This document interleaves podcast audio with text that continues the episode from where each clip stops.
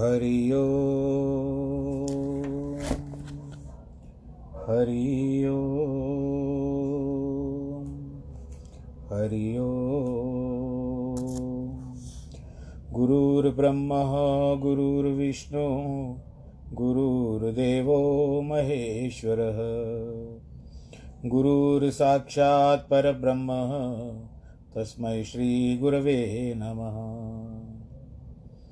विघ्नेश्वराय वरदाय, सुरप्रियाय लम्बोदराय सकलाय, जगद्दिताय, नागाननाय श्रुतियज्ञविभूषिताय गौरीसुताय, गणनाथ, नमो नमस्ते। नाहं वसामि वैकुण्ठे योगिनां हृदयेन च, मद्भक्तां यत्र गायन्ति तत्र तिष्ठामि नारद। जिस घर में हो आरती, चरण कमल चितलाय तहाँ हरि वासा करे, ज्योत अनंत जगाए। जहाँ भक्त कीर्तन करे, बहे प्रेम दरिया। तहाँ हरि श्रवण करे, सत्यलोक से आए। सब कुछ दीना अपने भेंट करूँ क्या नाथ? नमस्कार की भेंट लो, जोड़ू मैं दोनों हाथ। शान्ताकारं भुजगशयनं, पद्मनाभं सुरेशं, विश्वाधारं गगनसदृशं, मेघवर्णं शुभाङ्गं, लक्ष्मीकान्तं कमलनयनं, योगिवृद्धानगम्यं, वंदे विष्णुं भवभयहरं सर्वलोकैकनाथं, मङ्गलं भगवान् विष्णु, मङ्गलं गरुडध्वज, मङ्गलं पुण्डरीकाक्ष मङ्गलायस्तनो हरि सर्वमङ्गलमाङ्गल्ये शिवे सर्वार्थसाधके, शरण्ये त्र्यम्बके गौरी। नारायणी नमोऽस्तु ते। नारायणी नमोऽस्तु ते। नारायणी नमोऽस्तु ते। ॐ नमो भगवते वासुदेवाय। नमो भगवते वासुदेवाय। इसी मंत्र का जाप करे जो, इसी मंत्र का जाप करे जो भव सागर को पार करे वो भव सागर को पार करे वो, अंत समय वैकुंठ में जाए, अंत समय वैकुंठ में जाए। नमो भगवते वासुदेवाय। नमो भगवते वासुदेवाय। हृदय शुद्ध होवेगा उसका। हृदय शुद्ध होवेगा उसका। जाप करेगा जो नर इसका। जाप करेगा जो नर इसका। मोह जगत का सब मिट जाए। मोह जगत का सब मिट जाए। नमो भगवते वासुदेवाय। नमो भगवते वासुदेवाय। आदि सनातन हरि अविनाशी आदि सनातन हरि अविनाशी परम कृपालु घट घट वासी परम कृपालु घट घट वासी करे कृपा दर्शन हो जाए करे कृपा दर्शन हो जाए नमो भगवते वासुदेवाय। नमो भगवते वासुदेवाय। हरि नाम से लगन लगा ले हरि नाम से लगन लगा ले सोता अपना भाग्य जगा ले सोता अपना भाग्य जगा ले दास के सब संकट मिट जाए, दास के सब संकट मिट जाए। नमो भगवते वासुदेवाय, नमो भगवते वासुदेवाय, नमो भगवते वासुदेवाय, नमो भगवते वासुदेवाय, नमो भगवते वासुदेवाय, नमो भगवते वासुदेवाय। प्रिय भगत प्रेमियों, आज कार्तिक शुक्ल एकादशी। हर एक बात पर विचार करते। कार्तिक बारह महीनों में से एक आता है। कई बार हम वर्णन कर चुके हैं कि सत्ताईस नक्षत्र हैं। अश्वनी, भरणी, कृतिका, रोहिणी, मृगशिरा, आर्द्रा। तो इन नक्षत्रों के अनुसार पूर्णमासी के दिन, जिस दिन कोई सत्यनारायण भी कहते हैं, उस दिन, उसी महीने का नक्षत्र आता है, पड़ता है। लगभग आसपास भी होता है, एक, उसी दिन ना भी हो। लगभग एक एक दिन कभी पहले भी आता है, एक दिन दूसरे दिन भी आता है तो आसपास में होता है। तो उसको उसी महीने के नाम से बताया गया है। मैं कभी फिर से वर्णन करूँगा। इन सभी नक्षत्रों की इत्यादि जो भी है, कई बार कर भी चुके हैं, फिर से करूँगा, क्योंकि आज थोड़ा समय का अभाव है। तो हम मूल बात पे रहते हैं। इस महीने में कार्तिक नाम क्यों है? क्योंकि पूर्णमासी के दिन कृतिका नक्षत्र होगी, या एक दिन पहले होगा। तो उसके अनुसार कृतिका नक्षत्र के रहने के कारण इस महीने का नाम कार्तिक पड़ा हुआ है। और शुक्ल पक्ष, यानी जब चंद्रमा बढ़ना आरंभ होता है, दूज का चाँद जिसको आप कहते हो, पूर्णमासी तक बढ़ता है तो पूर्ण चंद्र होता है पूर्णमासी के दिन। पूर्व में जो गई, वो शरद ऋतु की पूर्णिमा गई, जिसको शरद पूर्णिमा कहा गया। कोजागिरी भी कई लोग कहते हैं। और यहाँ पर अब इस समय में जो वर्णन है वो कार्तिक शुक्ल एकादशी का है। आज से लेकर के पाँच दिन तक जो पंच भीष्म व्रत भी जलते हैं, अखंड दीपक जलते हैं, कोई ब्राह्मण के घर जलाता है, कोई मंदिर में जलाता है, इसका भी बड़ा महत्व है। आज सबसे पहले मैं आपको पंच भीष्म व्रत का वर्णन कराऊँगा बताऊँगा और उसके बाद आज कार्तिक शुक्ल एकादशी उसका भी वर्णन करूँगा। तो सर्वप्रथम समय अभाव के कारण हम लोग भगवान श्री नारायण जी का ध्यान करते हुए, उनके चरण कमलों में प्रणाम करते हुए, लक्ष्मी नारायण भगवान की जय, इस प्रकार का ध्यान करते हुए और अपने अपने गुरु का ध्यान करें। क्योंकि गुरु ही वहाँ तक पहुँचा सकता है। तो आइए चलिए बात करते हैं इस बात की। पंच भीष्म व्रत की। ये व्रत जो है, ये बड़ा घनघोर होता है, अखंड होता है। इसको त्रेता युग के समय में राजा अम्बरीश ने किया था।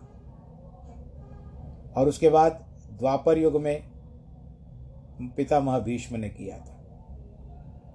और ये प्रतिज्ञा जिस तरह से माता पितामह भीष्म ने ली थी उसी तरह से ये भी पंच भीष्म, यानी भीषण, घनघोर, और जिस तरह से दहाड़ता है, बादल कैसे डर टर टर टर टर करते हैं, गड़गड़ाते हैं, उसी तरह से ये भी घनघोर है, आवाज़ करता है, और ये सिंह की तरह गरजता है। इसका व्रत कई लोग करते हैं, और इसमें पाँच दिन के अखंड दीपक की व्यवस्था भी होती है। सर्वप्रथम यह बात भी आपको बता दें कि यह कार्तिक की शुक्ल पक्ष की एकादशी से ही आरंभ होता है। इसका नियम क्या है कि आप तो ब्राह्मण के घर में, अब कई लोग व्रत रखते हैं। तो उसमें आपको यह करना होता है कि आप यदि व्रत रखते हो तो इसका एक थोड़ा सा कठिन नियम है। उस कठिन नियम को आप सुन लीजिएगा। पंच भीष्म व्रत का जिस दिन आरंभ हो, उस दिन अखंड जोत तो आप जलाओगे ही जलाओगे। अब उसके बाद इसका नियम क्या है कि पहले दिन से धारणा करे कि मैं इस व्रत को पाँच दिन रखूँगा। और एक समय का भोजन बताया गया है। और एक समय का भोजन क्या बताया गया है कि जो भोजन आप एकादशी के दिन करते हो, उसी के क्रम के अनुसार आपको बाकी चार दिन जो हैं, पूर्णमासी तक, आपको वही वही का वही, यानी वो बना हुआ नहीं, यानी यदि आप दूसरा भी बनाते हो तो वही व्यंजन। आज जैसे आप एकादशी का खा रहे हो, जो भी खाओगे तो आपको चार दिन भी बाकी एकादशी का ही खाना है। इसमें नियम में कोई परिवर्तन नहीं होता है। और इसको पाँच वर्ष रखते हैं। सामान्यतः देखा जाता है कि लोग विश्वास के साथ जो करते हैं, उनकी मनोकामना पूर्ण हो जाती है। और यह भी विधान है कि जो व्रत न रख सके न कर पाए तो ब्राह्मण के घर में केवल पाँच दिन अखंड दीपक की व्यवस्था कर दे। जला करके आए, प्रभु से प्रार्थना करे कि भगवान जी, माँ आध्यात्मिक, आदि भौतिक, आदि दैविक इस प्रकार के जो दुख हैं अथवा शूल हैं, वो मुझसे निपट जाएँ और मैं इस संसार में राज़ी खुशी आपके चरणों का आश्रय लेकर के रहूँ। बोलो, नारायण भगवान की जय। त्रेता युग के समय की बात है। नाभाग के पुत्र का नाम था अम्बरीश। इसने भगवान जी को बहुत प्रसन्न किया था। भगवान नारायण ने जी ने तो सुदर्शन चक्र तक नियुक्त कर दिया था, इसकी भी कथा विभिन्न भागवत में आती है। तो राजा अम्बरीश ने एक बार विचार किया, बहुत अच्छा करते थे, यानी एक प्रकार से भगवान जी के वो पूरे सेवक थे। भगवान नारायण जी की आराधना करते रहते थे। जिस तरह से भगवान जी जी भी तो उसको सुदर्शन चक्र दे दिया था। तो उसके अनुरूप आज बात वहाँ पर करते हैं कि एक बार अम्बरीश राजा अंबर आकाश को कहते हैं और उसमें जो उस विराजने वाले ईश्वर हैं, इन दोनों को जिस तरह से हम लोग संधि करते थे ना, संधि सीखते थे स्कूल में, कक्षा में, संधि सीखो, संधि विच्छेद तो इस दोन, दोनों को जोड़ दो तो होता है Ambar plus Ish is equal to Ambarish. Ambar का ईश्वर। तो इस तरह से इसको वशिष्ठ मुनि ने भी किया है, भृगु ऋषि ने भी किया है और सबने बहुत सारे फल पाए हैं। अब अम्बरीश राजा की कथा पे चलते हैं। एक बार धर्मराज जी युधिष्ठर से भीष्म पितामह, युधिष्ठर भीष्म पितामह से पूछ रहे हैं।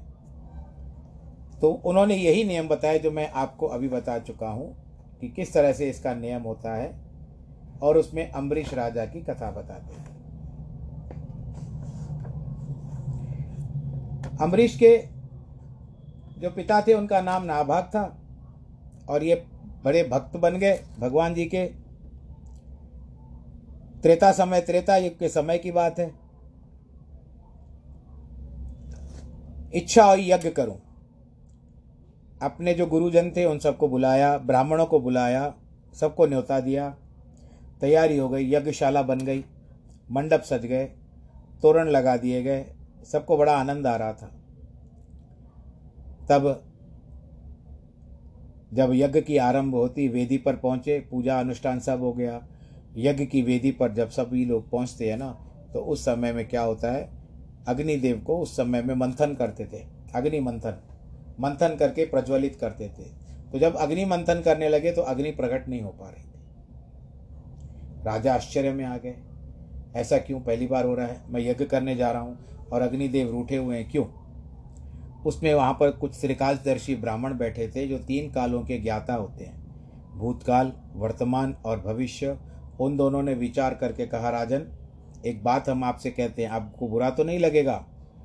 कहते, नहीं, प्रभु, बताइए, क्या बात है? क्यों अग्निदेव जी मुझसे रूठे हुए हैं? कहते, आप जिस यज्ञ को कर रहे हो, आपका बेटा है, ये चोरों का साथ देता है, और ये चोरी का धन इस यज्ञ के में मिल चुका है। चोरी का धन जो लेकर आया था और जिस स्थान पे रखा था, वो सारा दिन इकट्ठा होकर के इस यज्ञ में लग चुका है। तो जिसके कारण वो पाप की कमाई हो गई इसके लिए अब अग्निदेव रूठे हैं और अग्निदेव नहीं जलेंगे तो हम भी क्या बैठ करके करें? हम लोग चले जाते हैं। ऐसा कह करके सब उठने लगे। राजा बहुत मनाते हैं, प्रयत्न करो, क्या होता है, पर किसी ने नहीं माना। अम्बरीश राजा कहते हैं अच्छा खासा था, अब पुत्र को भी डांट कितना लगा था? अब हो गई हो गई बात। कहते इन सब पापों से, पाप जो मुझ पर चढ़े हैं, उसके, उससे मैं एक तीर्थ यात्रा करता हूँ। ऐसा विचार करके तीर्थ यात्रा पर निकल पड़े। और सब तीर्थों का दर्शन किया, सब जगह पे स्नान किया, अपने राज्य को जो था, वो मंत्रियों को सौंप करके, सब तीर्थों को करते करते आखिर सभी तीर्थों में यमुना के नदी के किनारे पर आए, वहाँ पर भी दर्शन हो गया, फिर वृंदावन में आते हैं। वृंदावन की शोभाई बड़ी निराली, आश्चर्यजनक, और कार्तिक मास का सुहाना मौसम।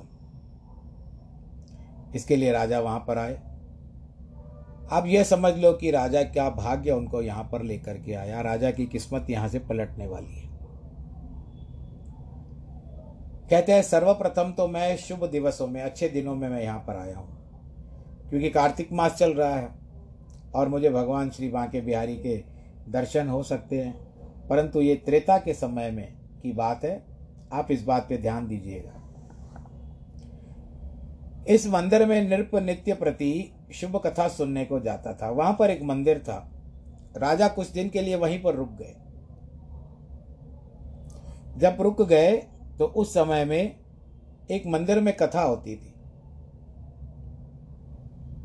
जिस तरह से मैं कईयों को, आप में से कई लोग हैं, जो मेरी कथा प्रतिदिन शाम को पाँच बजे अपलोड कर देते हैं। वैसे तो मैं मंदिर में करता था, पर अब मंदिर बंद है। कथा वथाओं का, कथा करने का वहाँ पर अनुमति नहीं है तो हम घर से बैठ के करते हैं। भज गोविंदम भज गोविंदम भज गोविंदम मूड मते। कुछ तो हो जाए ये मती मूड है, इसके लिए मूड ही नहीं है मूड है। इसके लिए कुछ ना कुछ निकलना चाहिए, नाम निकलना चाहिए, प्रभु का राम निकलना चाहिए, राम निकलना चाहिए, नाम निकलना चाहिए, कुछ तो चाहिए।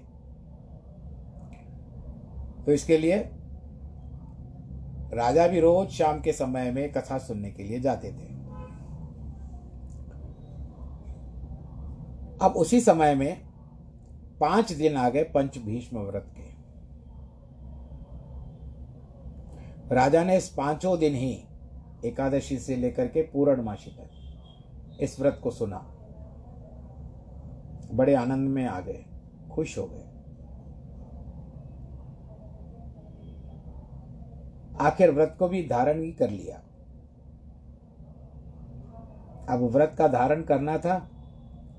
जो जो नियम ब्राह्मण ने बताए थे, उन सभी नियमों का पालन करते हुए इन्होंने व्रत को करना आरंभ कर दिया। और उसके कारण पंच दिनों के भीष्म व्रत से इनके पाप परिवार समेत कट गए। बोलो, सियावर रामचंद्र की जय। बहुत प्रसन्न हुए। वहाँ के उस पंडित को भी यथा योग्य जो भी देना था यथा योग्य दान पुण्य करके वो वहाँ से निकले। और बड़े प्रसन्न मुद्रा में अपने नगर में आकर के पहुँचे, अपने राज्य में आकर के पहुँचे।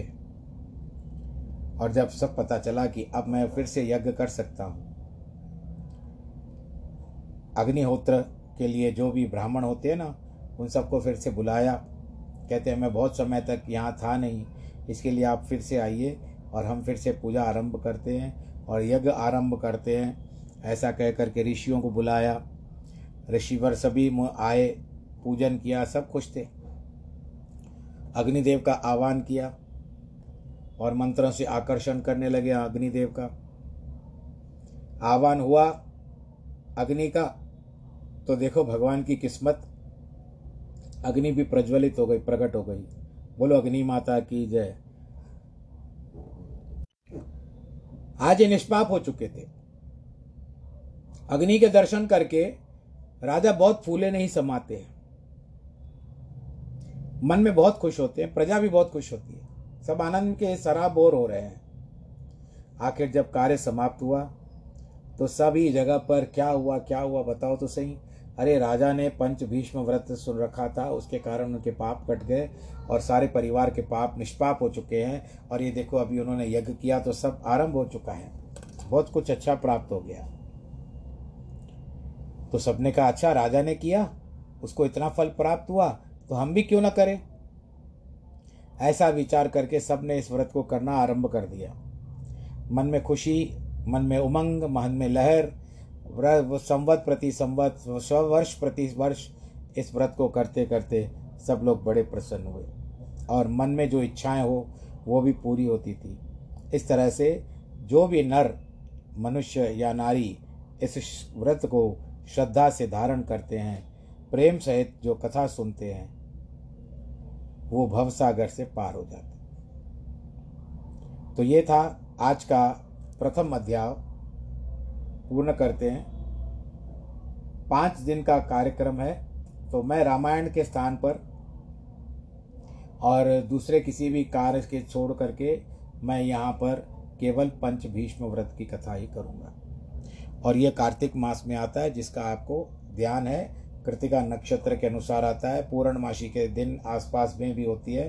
कृता न कृतिका नक्षत्र होता है, जिसके कारण कार्तिक मास हुआ है। तो मैं भी यही चाहता हूँ कि आप लोगों ने भी जिस जिसने भगवान जी के द्वार पर दिए जलाए हो, उसके कारण भगवान जी को सत्यभामा भी पूछती है, कार्तिक के महीने में कथा आती है कि भगवान जी, आपने मुझे कल्प वृक्ष दिया, आपने मुझे सुंदरता दी, आपने मुझे विमान में चढ़ाया। इसका क्या कारण है? मैं कि इतनी सौभाग्यशाली हूँ। कहती, पूर्व जन्म में आप ब्राह्मण की पुत्री थी। आपके पतिदेव और आपके पिता को एक राक्षस खा गया। आप मेरे मंदिर में आकर के रहती थी और उस समय में आप प्रतिदिन दीपक जलाती थी मेरे मुख के सामने। तो मेरा मुख उजला हो जाता था, जिसके कारण मैंने आपको सुंदरता का रूप दे दिया। और आप उस समय में तुलसी सींचती थी मेरे मंदिर में और मुझे तुलसी चढ़ाती थी। इसके कारण आपने मुझे इतना प्रसन्न कर दिया कि इस इस समय में इस जन्म में आपको तो अपनी पत्नी बनाया अर्धांगिनी बनाया और साथ में उस तुलसी के वजह मैंने आपको स्थान पर जिसको हम आ, क्या कहते हैं जो कल्प वृक्ष वो मैंने आपके उद्यान में लगा दिया है।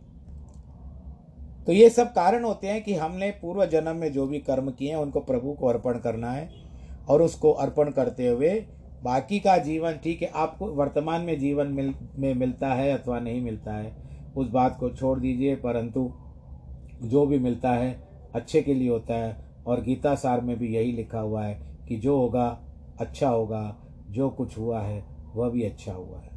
तो आज इस प्रसंग को यहाँ पर रोक करके हम लोग एकादशी की कथा पर ध्यान देते हैं। श्री कृष्ण गोविंद हरे मुरारे हे नाथ नारायण वासुदेव श्री कृष्ण गोविंद हरे मुरारे हे नाथ नारायण वासुदेव हे नाथ नारायण वासुदेव श्रीनाथ नारायण वासुदेव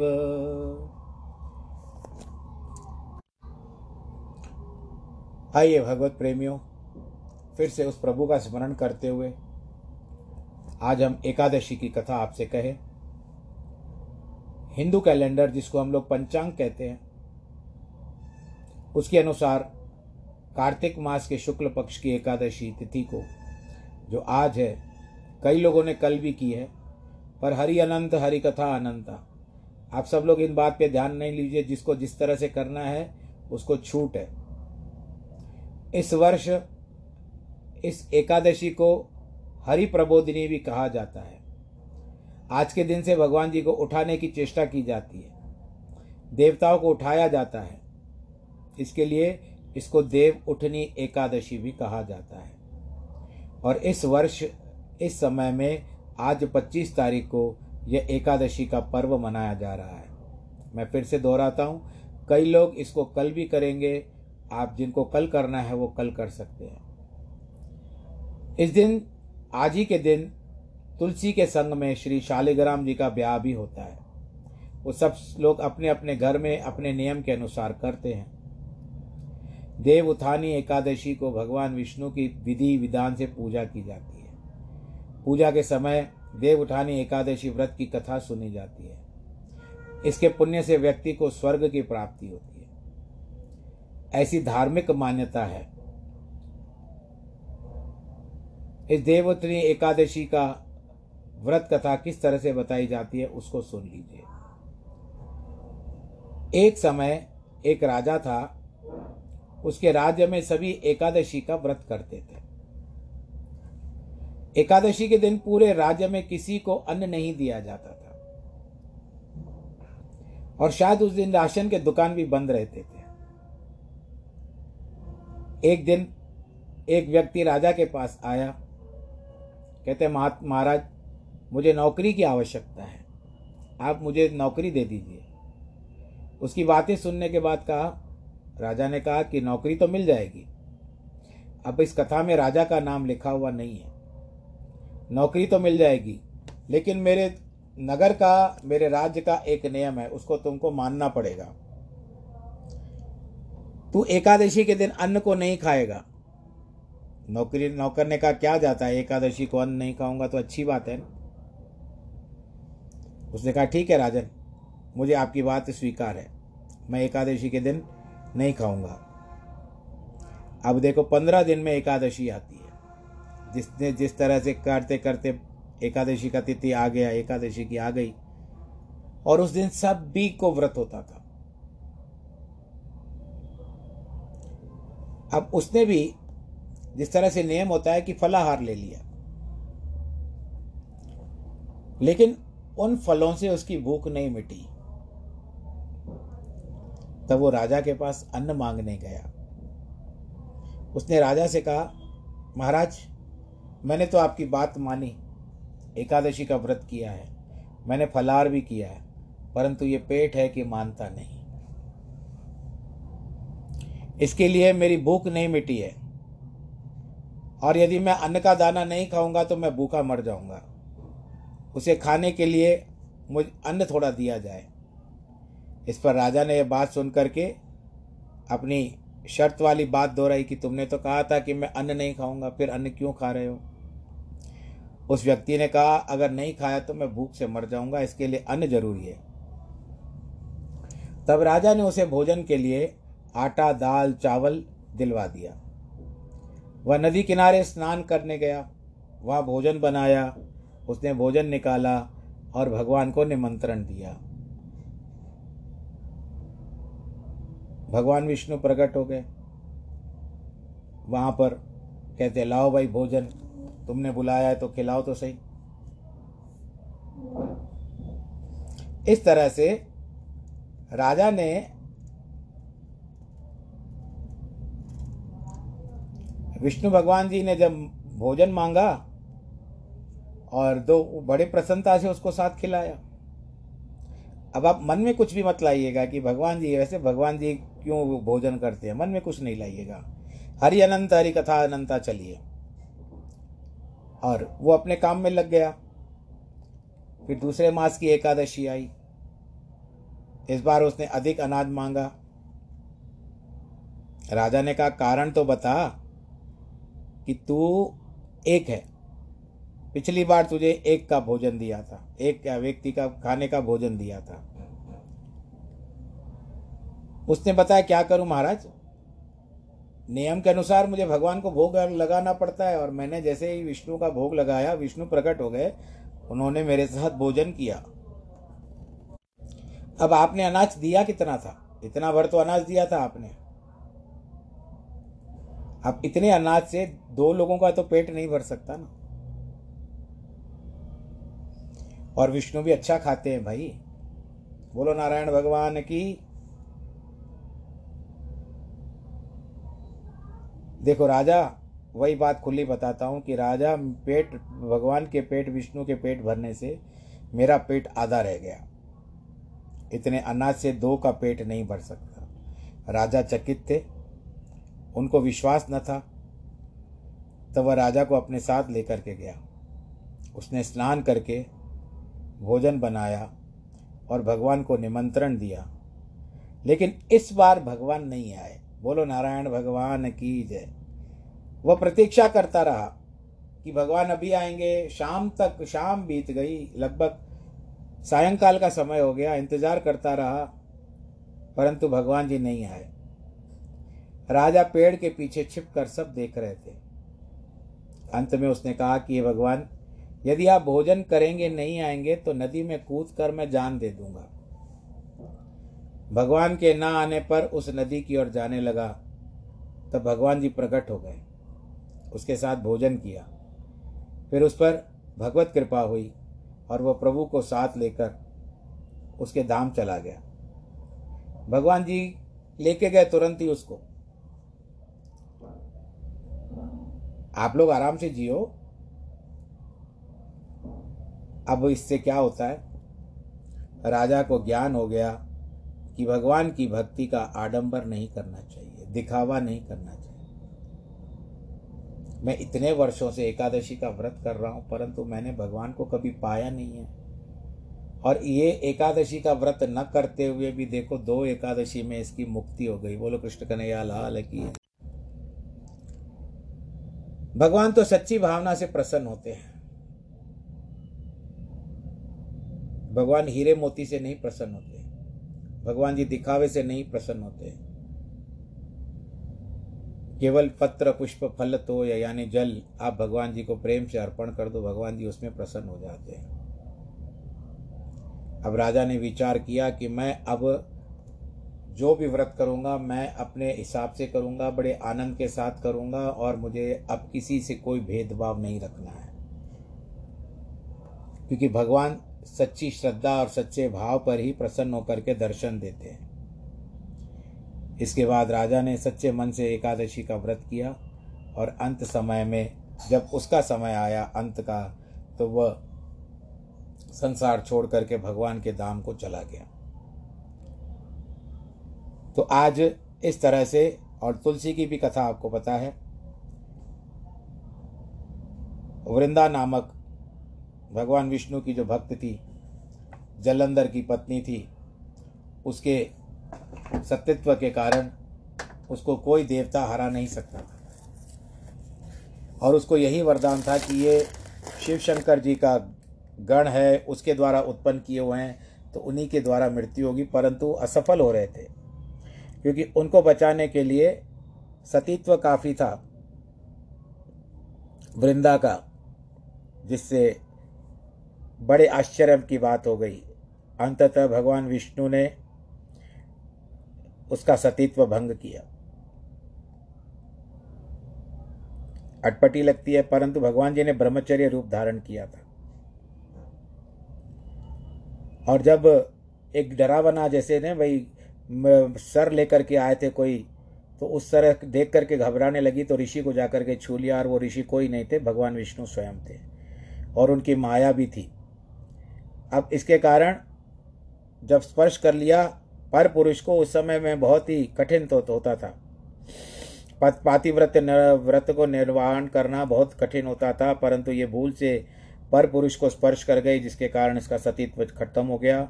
जो मैंने सुना है, जो मैं कथा करता हूँ, वही आपको सुना रहा हूँ। हरि अनंत, हरि कथा अनंत, आप लोगों ने विभिन्न रूप से सुनी होगी, परंतु रास्ते अलग अलग है, ठिकाना तो एक है, उसके अनुसार हम लोग इस बात को करते हैं कि यहाँ पर तुलसी जो है वृंदा जो थी, आखिर जब उसको पता चला, भगवान शंकर ने वहाँ पर जलंधर का सिर उड़ा दिया और वो सिर आकर के जब इसके हाथ में पड़ा और कहते कि मुझसे चाल की गई, मुझसे फरेब किया गया, धोखा दिया गया इस विष्णु ने और महादेव ने। ऐसा कह करके जलंधर का सिर मर गया सर जलंधर मर गया, कट करके सर गिरा था, आकर के और भगवान जी, शंकर जी ने त्रिशूल से इतना ज़ोर से सर को उड़ाया था कि सीधा वृंदा के पास आया। तब वृंदा ने भगवान जी को श्राप दिया था कि आज तुमने वन में एक अबला नारी को एक साधु के रूप में रुलाया है। इसके लिए श्राप देती हूँ कि तुम भी कभी एक ब्रह्मचारी बन करके अपनी पत्नी के वियोग में रोना शुरू करो दो व्यक्तियों को तुमने राक्षस बना करके मुझे डराया था ना, इसके लिए वो राक्षस ही क्या बनेंगे, वो तुम्हारे पत्नी को हर ले जाएँगे। और मुझे दो बंदरों की सहायता प्राप्त हुई थी, जिन्होंने मेरी सहायता की थी, वही बंदर तुम्हारी भी सहायता करेंगे। अब मैंने, क्योंकि चूँकि मेरे पति नहीं रहे तो पति के सिवा मेरी गति नहीं है। इसके लिए मैं अपने प्राणों का त्याग करती हूँ। ऐसा कह करके वृंदा ने उसी तत्क, तत्क्षण, उसी समय अपने पति के सर को गोद में लेकर के योग माया से अग्नि को प्रकट किया। और जिस तरह से माता सती ने किया था, शिव की पहली पत्नी जो थी, उन्होंने भी योग माया से अपने शरीर को प्रकट किया, अग्नि को प्रकट किया और उसमें जल करके भस्म हो गई। अब जब राख लग गई तो भगवान को बहुत ही ग्लानी हुई। भगवान जी वहीं पर बैठ गए कि मैं स्थान को नहीं छोड़ूँगा। बहुत सारे लोग आए, मनाने लगे, कहते, नहीं, मेरे कारण वृंदा की ऐसी दशा हुई है। तब क्या हुआ? सब लोग जाकर के माताओं के पास गए, तीन शक्तियों के पास गए। माता पार्वती, माता सरस्वती और माता लक्ष्मी तीनों के पास गए और जाकर के उनसे आप पूछते हैं कि आपके पति रूठे हुए हैं? माता लक्ष्मी को कहते हैं, चलिए। तब तीनों देवियों ने अपने आदि शक्ति का ध्यान किया। आदि शक्ति ने उनको उत्तर दिया कि आप अपने अपने अंश से एक एक बीज दे दो। और वो सामने जो राख में बैठे हैं विष्णु जी, उस राख में जाकर के उसको बो दो तीनों ने वैसे ही किया। माता पार्वती ने एक बीज दिया, माता लक्ष्मी ने एक बीज दिया, और दूसरा माता सरस्वती ने भी एक बीज दिया। अब उसमें से जो पौधा निकला, माता सरस्वती ने जो बीज दिया था, उससे आंवला निकला।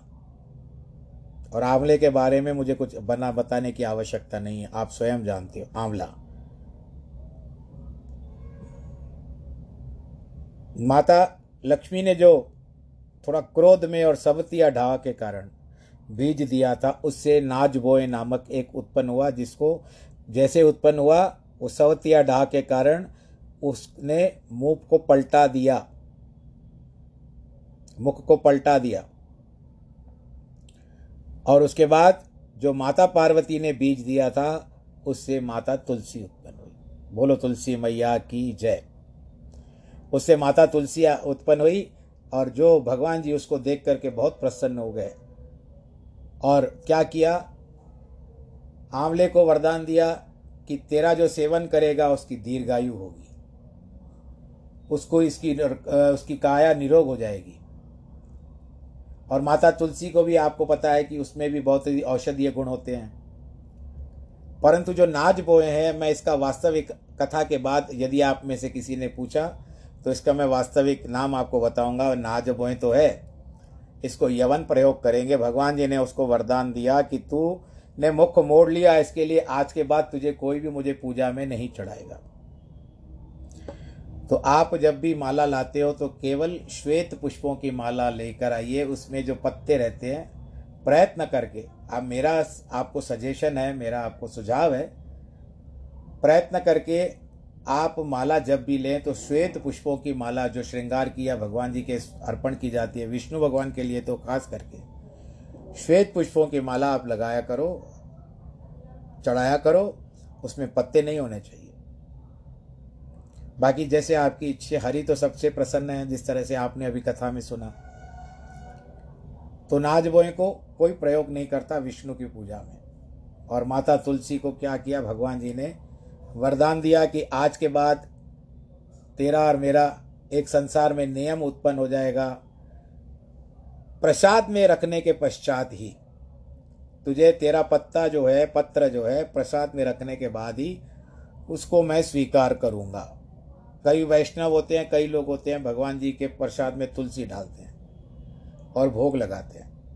तो भगवान जी कहते हैं कि तुलसी मुझे स्वीकार्य होगी और उसके बाद भगवान जी ने उसको अपने सर पे बिठाया और बड़े आनंद के साथ अपने वैकुंठ धाम को चले गए और उस दिन से यह मान्यता है कि आ, और भगवान जी ने स्वयं शालिग्राम का रूप धारण किया। जो गंडकी नदी में आपको प्राप्त होते हैं, कई वैष्णवों के घर में या कईयों के घर में शालिग्राम रहते हैं, जिस तरह से शिवलिंग होता है, उसी कारण उसी तरह से शालिग्राम की भी एक शिला होती है, जो विष्णु का रूप मानी जाती है, उसकी और तुलसी की। शालिग्राम की तो पूजा प्रतिदिन होती है। तुलसी को जल से सींचा जाता है, वो भी प्रतिदिन होता है। परंतु शालिग्राम और तुलसी का जो ब्याह होता है, वो आज के दिन शुक्ल, कार्तिक शुक्ल एकादशी से ही आरंभ होता है। और जिस तरह से आज आपने इस व्रत को रखा है। मैं भी आपको कहता हूँ कि आध्यात्मिक, आदि भौतिक, आदि दैविक इत्यादि जो भी है, ये सब कष्ट आपके द्वारा निकल जाए। मन, वचन, कर्म, आदि और व्याधि। आदि कहते हैं मानसिकता को डिप्रे, जो मन से बीमारी नहीं जाती। व्याधि कहते हैं शारीरिक को। एक मानसिक और एक शारीरिक। आदि और व्याधि, इन सब का भी आपके जीवन से निवारण हो जाए और आप परमात्मा का गुणगान करें। संसार में बड़े यश कमाएँ। नाम कमाए, परंतु कोरोना का अवश्य ध्यान रखिएगा। नाम कमाए, काम कमाए तो होगा, लेकिन काम करने के लिए आपको जूझना भी पड़ेगा। जो वर्तमान में महामारी चल रही है, जिसको हम कोरोना कहते हैं, इसमें आपको केवल सुरक्षा रखनी है, परिवार की भी सुरक्षा रखनी है, अपनी भी सुरक्षा रखनी है। मास्क धारण करना है निकलते समय में, और उसके बाद हाथों को धोना है, सैनिटाइज़र का भी प्रयोग करिए और उसके पश्चात भीड़ भाड़ के इलाकों में ना जाएँ और सामाजिक दूरी बनाए करके रखें। किसी को भी हाथ मिला करके हल्लो, हाय ना कहें, जिसको भी है दूर से नमस्कार कर ले। क्योंकि सब कुछ दीना आपने। भेंट करूँ क्या नाथ? नमस्कार की भेंट लो। जोड़ू मैं दोनों हाथ। नमो नारायण। आज जिनके वैवाहिक वर्षगांठ है अथवा जन्मदिन है, उनको बहुत बहुत बधाई। ईश्वर आप सबको भी दीर्घायु प्रदान करे और सुरक्षित रखे, जोड़ी आप सबकी सलामत रहे। नमो नारायण।